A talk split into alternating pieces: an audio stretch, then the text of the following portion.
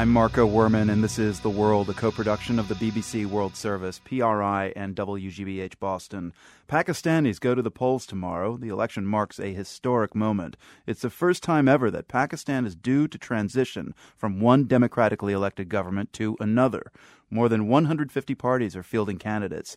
But the ballot won't have the names of the political parties printed on them. Instead, it will have graphic symbols representing each of the contesting parties.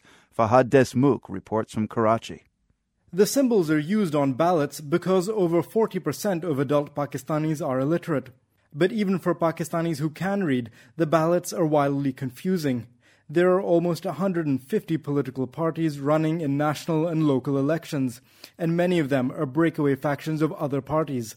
There are at least 17 different factions of the Pakistan Muslim League, for example, contesting under slightly different variations of the same name. So using symbols makes sense. Once a party gets a particular symbol allotted, they then build their entire persona, their campaign around that symbol. Talat Aslam is senior editor of the News International newspaper. As he points out, a symbol should ideally be something appealing to voters and represent a party's spirit. So, for example, at the moment, Imran Khan has a cricket bat, which of course suits him because he's been a cricketer in the past.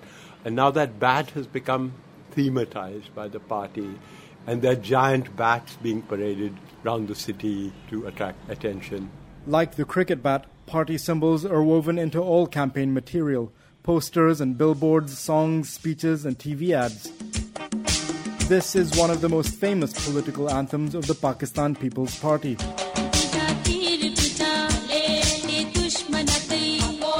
The refrain says, The arrow will pierce the enemy's heart. The arrow, of course, is the party's election symbol.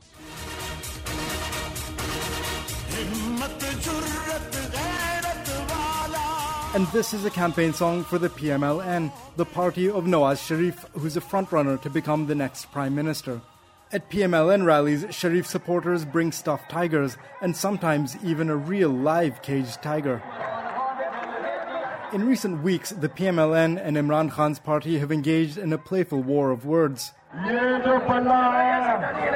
At this rally, Imran Khan waves a cricket bat and yells, With this cricket bat, we will flog all of the circus tigers. Not to be outdone.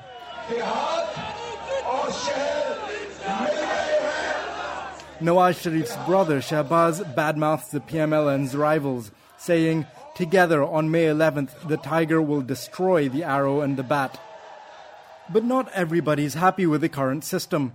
The problem is there's a limited number of officially sanctioned symbols, so few parties get symbols that really mean anything. It's especially bad for independent candidates. They have to draw from the leftovers after all 150 parties have had their pick.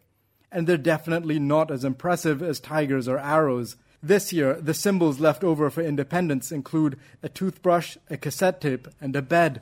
I was very sad when I was at a time to choose election symbol for my election campaign. Muhammad Shafiq Awan is running for a seat in the National Assembly from Karachi.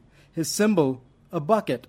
Awan's campaign headquarters is a hole in the wall in Karachi's financial district with just enough space to seat two people.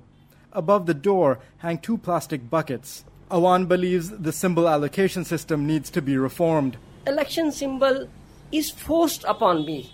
It is not a symbol which is liked by me, which is chosen by me. The election commissioner must arrange some actions to independent candidate to choose symbols as they want.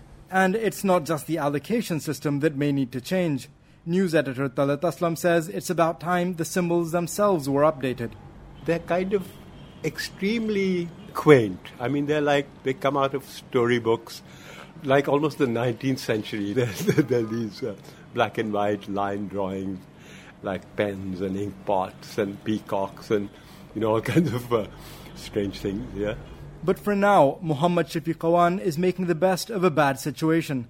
He says the bucket may actually serve him well as a symbol of the common man in Pakistan, since every household here has one.